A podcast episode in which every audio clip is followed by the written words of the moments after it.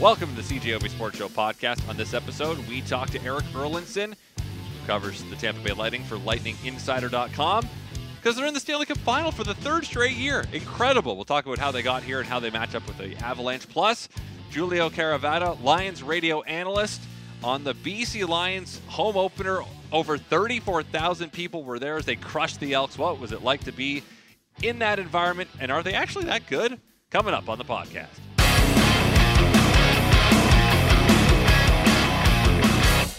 Just over 48 hours from now, we will be looking at the start of the Stanley Cup final in Denver, Colorado. The Avalanche have been waiting for a week to find out who they were going to be playing, and we found out Saturday night that it would be the Tampa Bay Lightning into the final for the third straight year. And here to talk about that team's quest for a three-peat is Erik Erlendsson, lightninginsider.com. Eric, welcome to the show. Christian, thanks for having me, man. How are things? Things are well. How are things down in Tampa as they look to become the first three-time uh, consecutive champion since the early '80s? Yeah, it's uh, it's incredible that we're having this conversation right now. You think of the amount of hockey that this team has played, the amount of games that they've played. You know, going back to the start of the the bubble playoffs in August of 2020. You know, two cups in 282 days, and then come back and play a full, you know, uh, 82 game season, and then fight their way through the Leafs and find a way to shut down the Panthers and rally from down two nothing against the Rangers. It's um, it's an incredible story.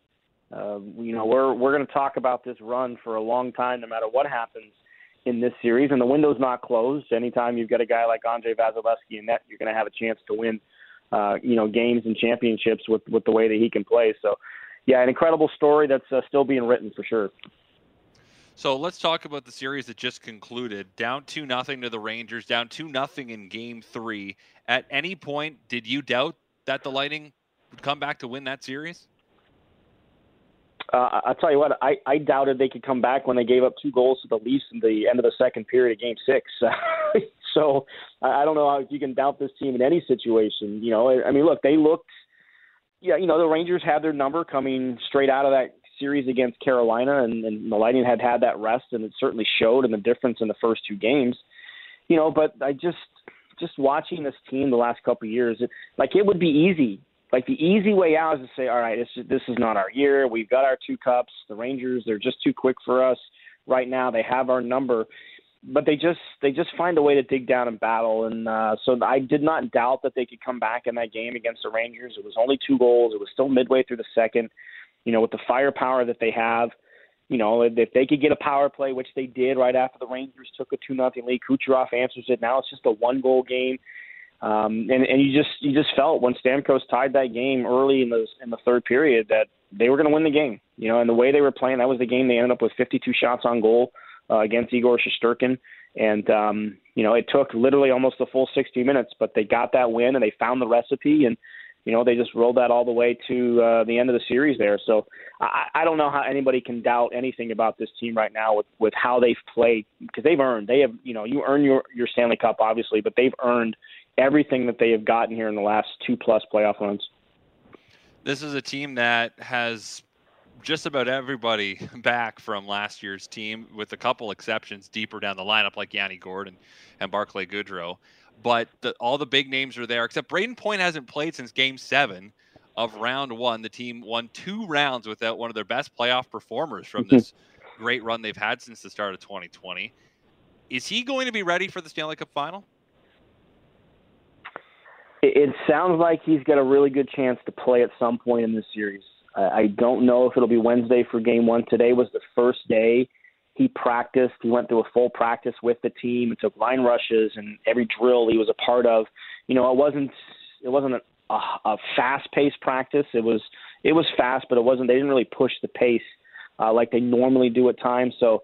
Um, you know, I, I don't know if that's any indication whether or not that means he's ready for game one.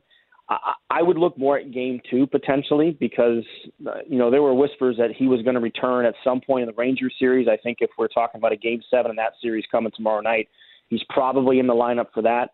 But with the extra day off between games one and two, I can see them saying, you know, just give it a couple more days rest and you know adjust yourself to everything and maybe get up to the speed that is as close as you can after being off for a month.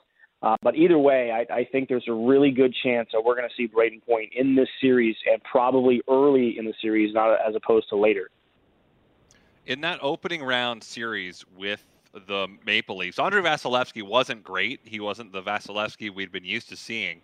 He gave up a lot of goals. He got pulled in that series, but when push came to shove, he ends up being great in game seven, and his incredible cl- series clinching numbers continue as he has a 1.28 goals against average in series clinching games since 2020. And that obviously continued in uh, in Game Six on Saturday night. What can you? What more is there really to say about Vasilevskiy, and how important is that in giving them an edge over an Avalanche team that in net has some questions? Yeah, you know, I, I've said this about Vasilevskiy before. You know, sometimes what's the old saying that a, a picture's worth a thousand words? Um, Andrei Vasilevskiy's picture is worth a hundred thousand words, and they're harder to find with each paragraph that he's writing because he's just an incredible talent. He's in, incredibly focused. Um, his ability to rise up to the occasions. I mean, the, the game four victory against Florida. I mean, the Lightning had no right to win that game. They give up 49 shots, and with the firepower that the the Panthers have, and you know, by that by that point, maybe he was in their head a little bit because they're trying to be too fine with some of the shots. We know that happens. Um, but yeah, he there is not a series that guy goes into in the postseason that he doesn't have the advantage. You know, that includes last series against Shesterkin, and Shesterkin was great. I mean, he was great in Game Six. I mean, that game could have been easily five nothing after the first period, if not for uh, for Shesterkin. Um, so yeah, he gives them a big edge in net no matter which team they play, and his ability to zero in and not let the noise affect him. You know, and, and I've had conversations with him in the past. He gives such a, a ton of credit to a guy like Ben Bishop, who led Tampa Bay to the Cup final in 2015. Remember, he had that shutout in Game Five in Madison Square Garden. Shut out the Rangers again in Game Seven in Madison Square Garden in that series. The ability to put stuff behind you quickly is a skill that goalies have to learn. And it took him a while to figure that out too. You know, he didn't look good in game seven against the Capitals in 2018. Like the rest of the team, nobody looked good against Columbus in 2019. But he's come back with every game that he plays, he just has that focus. And it didn't start off well for him in that series against Toronto. Uh, you gave up three goals per game through the first six, but when it came time to close the door, he closed the door and he's not let anybody open it up since. Do you think Ondrej Palat has flown under the radar these last couple postseasons? Uh, how about his entire 11-year career here? He's, uh, you know, you, you think of when you think of the Lightning, who do you think of? Well, it's Tyler Johnson, it's Nikita Kucherov, it's Steven Stamkos, Victor Hedman, Alex Killorn, you know, Ryan McDonagh. You're you're getting down about 10 deep when you get to Ondrej Palat, and then you look at his numbers and you realize, holy cow, he's been really good for a long time for this team, and he loves it that way. He doesn't want the spotlight. He'll leave that for other guys. But his game never goes unnoticed by his teammates.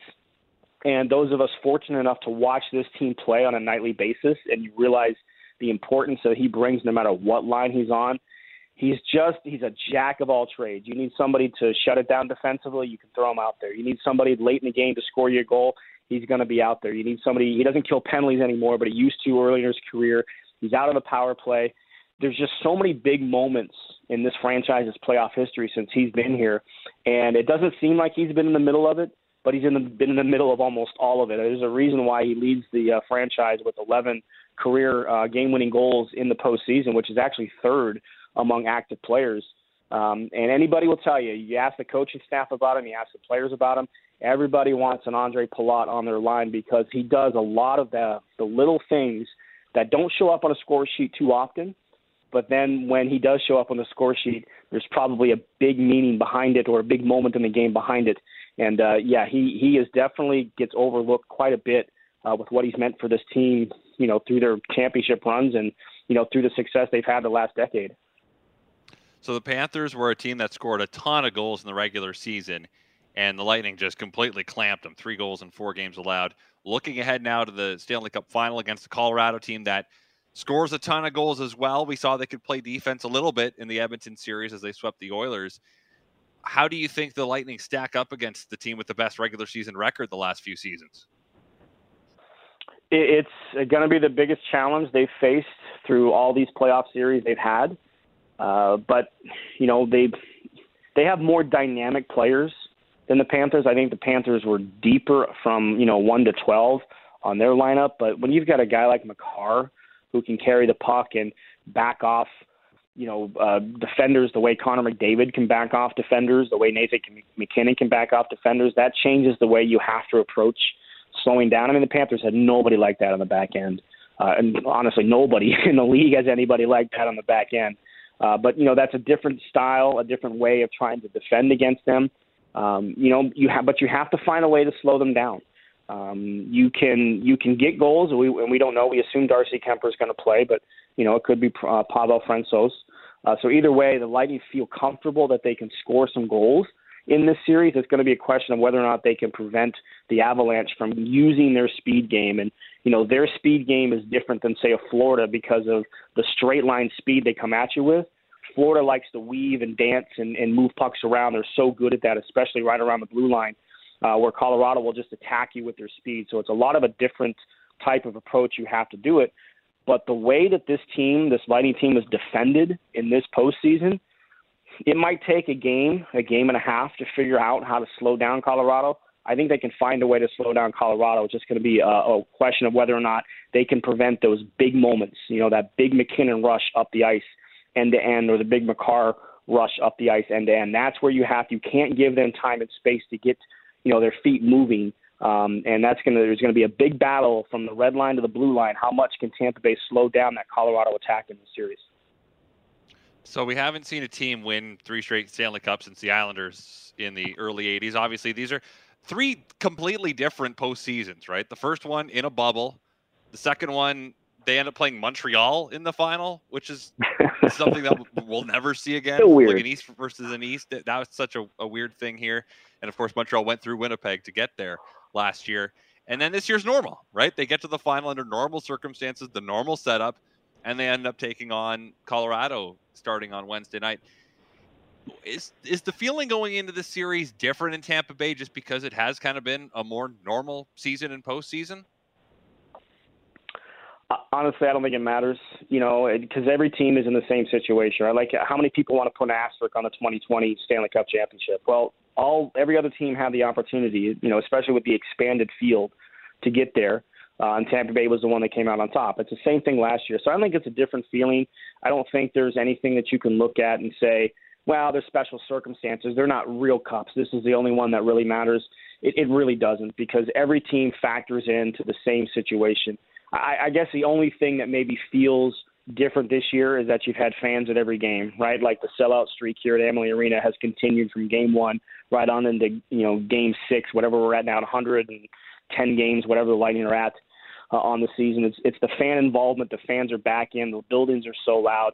Maybe that's the only difference. You go on the road, it's not you know 500 people like it was in Montreal for the Stanley Cup final last year maybe that's the only different aspect of it. But from a, a pure hockey and going for the cup standpoint, it doesn't matter. That the same goal is always there. It's to beat every other team and come home with the cup.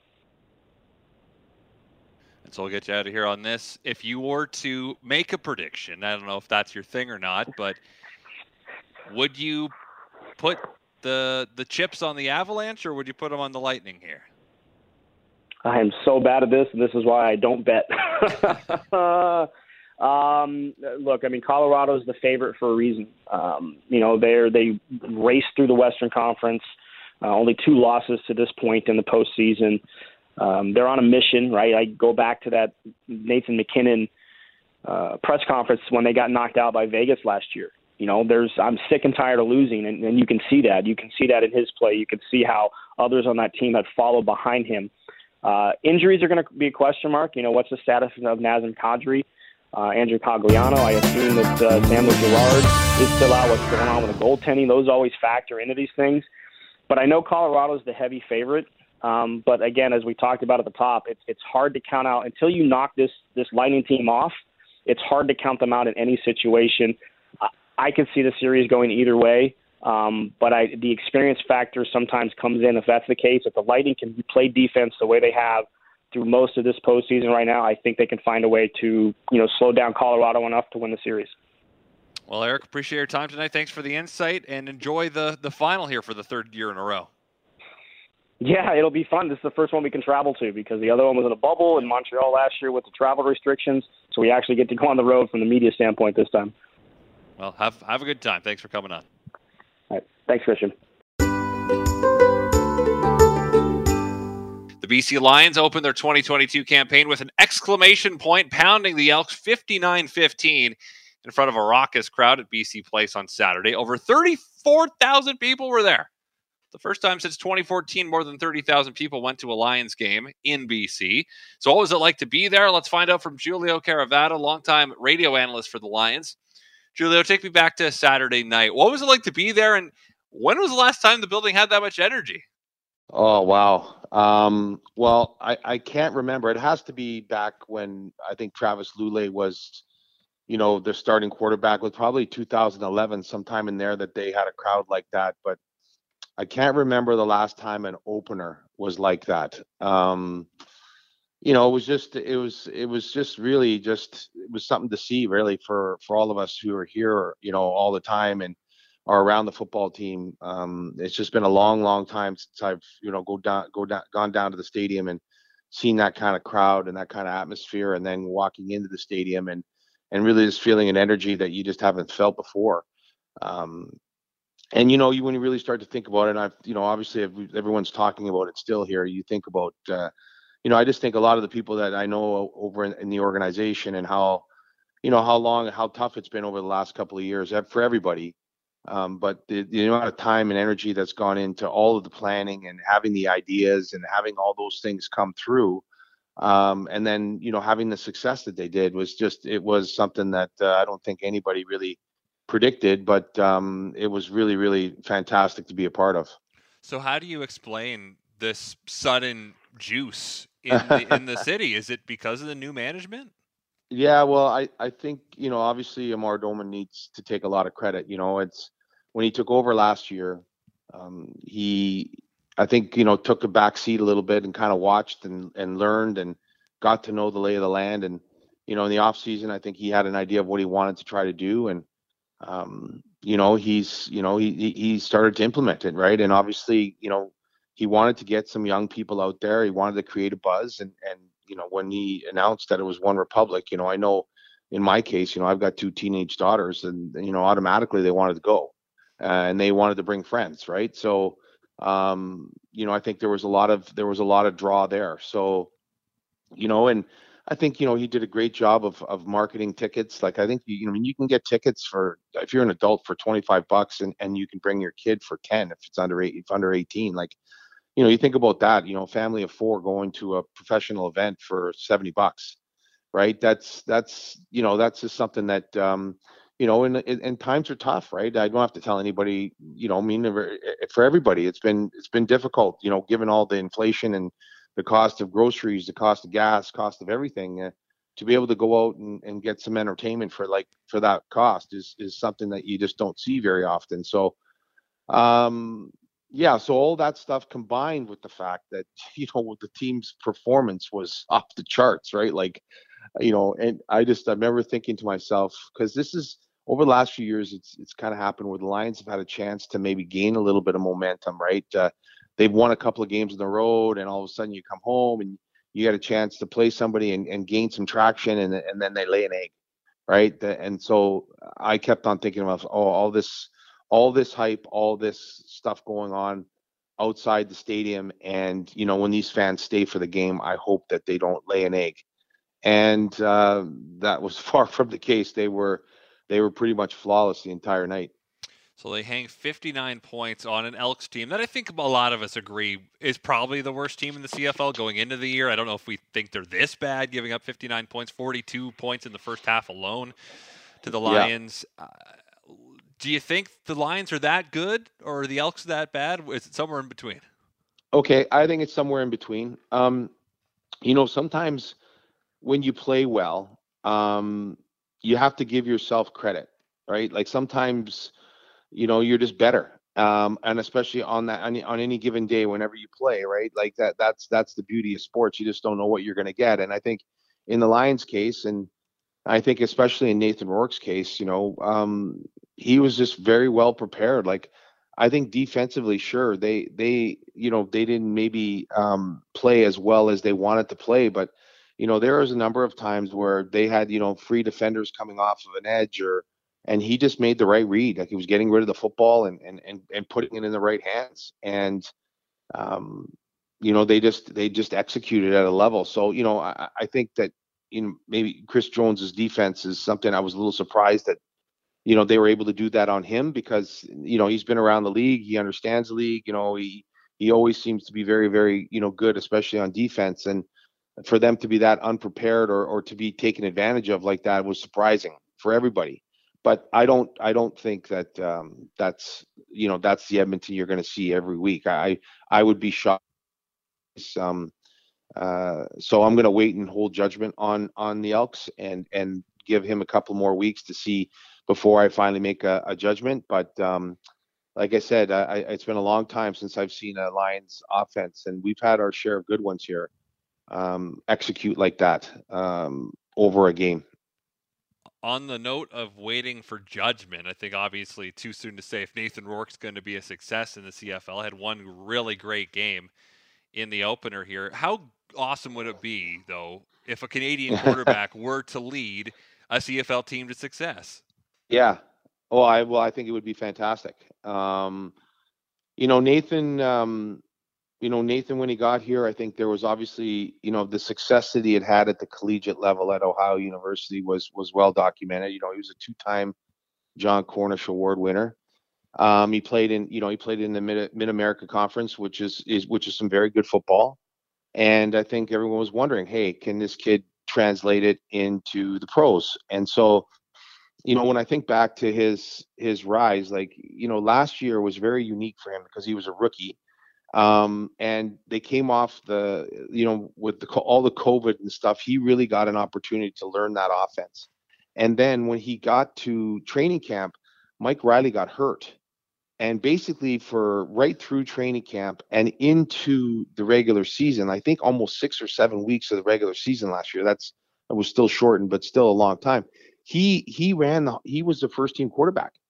You know, Mike Reilly would wouldn't take a snap all week, and then he would, you know, he'd get his arm shot up and and would go out there and play. But Nathan was the one taking all the snaps, so you know he he really showed the organization that he was ready. Now, you know, um, you know, to your to your question about you know would how great it would be would be fantastic because I think there's a number of us, um, and obviously I got a soft spot for this, but there's a lot of people that want to see it. You know, they want to see if if if it's possible, and given uh, you know, giving a guy a legitimate chance to be the starting quarterback. And and you know, we're not talking about giving him a half or a quarter or one game. We're talking about giving him a substantial chance to see what he can do. And Nathan, to this point, you got to remember he started that game against Edmonton last year and did very well. And then he did this to start off the season. So um, everything that he does um, shows me that you know he's going to be successful and um, it'll be fantastic for the league that that you know that uh, you know they can showcase that and and uh, people across the league can be excited about coming to a Lions game when they get to their city and, and seeing a Canadian perform on the field at quarterback. Now, for those who don't know, you are a Canadian that played quarterback in the CFL. yeah. What were the conversations yes. like in the '90s when when you were playing in terms of Canadians at that position? Yeah. Well, you know, I'll be very honest with you. I, I think one of the things that now that I'm older and I see it for what it is, and you know, even for my like just putting myself, like I can honestly tell you that from a physical standpoint, I was as as you know as good as anybody, right? I had a good arm. You know, I was I was you know I, I could move around, uh, uh you know, okay. Like I wasn't a, a sprinter, but I you know I had very decent mobility. But what where where the difference is this and I think for some of the other guys like Larry Jusdanis, not that I want to speak for them, but um, but I will say that it was the mental part of the game that where I really was behind in the preparation and understanding how to read a defense and how to get ready for a game. You know, I mean, if I told you that I didn't really get taught how to read a defense and break down film until I got to the professional level, and so that was that was the that was the case in, for me. And so I was behind the eight ball right from the beginning. Now, like I said, I could throw with it, but it's it's the preparation, it's being in the game and being in those moments that I, I just I lack that experience. And I think in in Nathan's part, he's been very very well coached, and I think it speaks to the grassroots level of football across the country.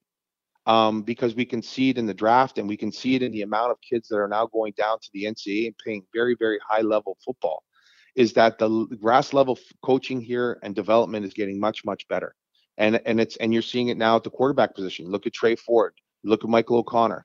All those kids now are are getting you know are they're getting first class um, uh, you know uh, coaching and it's now translating right so hopefully this is the beginning that uh, people will believe that if if a Canadian kid comes out of college that he's going to be prepared at the next level and um, I think it's really really exciting and I think it gives kids a, a you know great amount of hope that uh, you know uh, that they they can someday you know say that if I'm a Canadian quarterback that I could I've got a chance to go out and and and play. And maybe the difference is that Nathan Rourke played in the NCAA, and we haven't seen yeah. a, a, ton of Canadians at that position go down yeah. and excel. And so uh, that is a testament to getting him ready to the point where he can go and yeah. succeed in the NCAA. Yeah, yeah. But we have we, we're still kind of waiting for like a U Sport star to break through in the CFL at quarterback, right? Yes, yeah, and I think that that's again like uh like Tre Ford and and Michael O'Connor are both right sitting on the edge of that, right? Um, I think you know having seen him, that was the first time I've really seen him in person, and I can say that you know he's a guy that he's got tremendous tremendous athletic ability, but he you can tell like you know when he got into a he got into the game, his first read he made it, and then if it wasn't there, then he was out of the pocket, right? He was trying to make something happen with his feet and that's the tendency of young quarterback. And I'm not just saying that about a Canadian quarterback or a U Sports quarterback. It's a lot of times, a lot of quarterbacks that come up here, their initial their initial um, reaction. And so, you know, uh, again, I, I just think that these kids are coming in more and more prepared. And I think too, like it's the coaching, right? Like when I was when I, when I was in the '90s, like you, the coaches just didn't believe a Canadian could play the position, and, and you and like I said, if if I got if I got a chance to play, I got you know maybe a half, or if I got into a game in a quarter, or I, if I did start a game, you know, and I did start a couple of games, you know, if I did well, then people were like, yeah, well, you know, yeah, but you know, they just they just weren't going to give me that that opportunity to have three or four games or five games to really kind of show what I could do, right? And and I knew that like I knew, and I, like I just knew having conversations and hearing coaches that I knew that I wasn't going to get that chance. Like, and so it's tough when you go in and, and play a half or you get in because of injury. You know that every every throw is being scrutinized, and and if you make a mistake, then you can look over and see a guy warming up right away because you know if you threw an interception, holy cow, it was it was like you you knew you know that was it. That was the only mistake you were allowed, and that's not you can't play the position like that. Let's double back to the Lions here. Mm-hmm they have this gigantic energy opening game, and now they got to mm-hmm. sit on it for a week because there are nine teams in the CFL, and someone has to have yes. a bye. It happens to be them. Is that kind of a bummer? Uh, yes and no. Obviously, it would have. It, you know, it um, it gives them um, you know, a little bit of a break given like train with training camp and all that stuff happening. Like I can see the week is is is going to help them physically um, to rest a little bit. Um, but you're right. You know, given the momentum that they gained out of that out of that game, um, it would have been great to see them play again this week and how much they could have capitalized on that. But having said that, I still think that you know Amar Doman and Rick LeLacheur and the rest of them down there are probably now being able to maybe game plan a little bit bit better to say, hey, listen, what else can we do now? This is what we had planned. Is there something else we might be able to do now to maybe you know build off of this momentum. So it can work both ways, right? It, you know, you're hurt a little bit because you don't get a chance to go out and, and capitalize on that, but at the same time, hey, maybe there's something else that we can do that's really going to attract more kids or or do some more things. And uh, um, it's going to be exciting now to see the buzz over the next couple of weeks. Uh, um, you know, heading into the Toronto game about what they can do and and and you know if they can really feed off the energy of of the city and and and and most importantly going out and and and trying to replicate. Are you going to do that every week? No. But just going out and playing good, entertaining football so that the fans when they come they feel like they've got their money's worth and are, are are excited about coming back and that's something that the Lions haven't been able to do. Well, Julio, appreciate your time tonight. Thanks for this. Uh, enjoy the season. I'm sure we'll be checking in a few more times before it's all said and done. Thank you very much. I really appreciate it. Anytime. Well, thank you very much for listening to the CJOB Sports Show podcast. If you like what you heard, guess what? You can hear more every weeknight on CJOB from 6:30 to 9 p.m. Of course, that is when the Jets are not playing because if the Jets are playing, then I don't have a show, but I'll be part of the pre and post game coverage anyway. Thanks again for tuning in. Subscribe if you'd like. We're available on iTunes and other places, I'd imagine. So farewell until we meet again. And thanks for all the fish. So sad that it should come to this. We try to warn you all, stellar intellect, which might explain your disrespect for all the natural.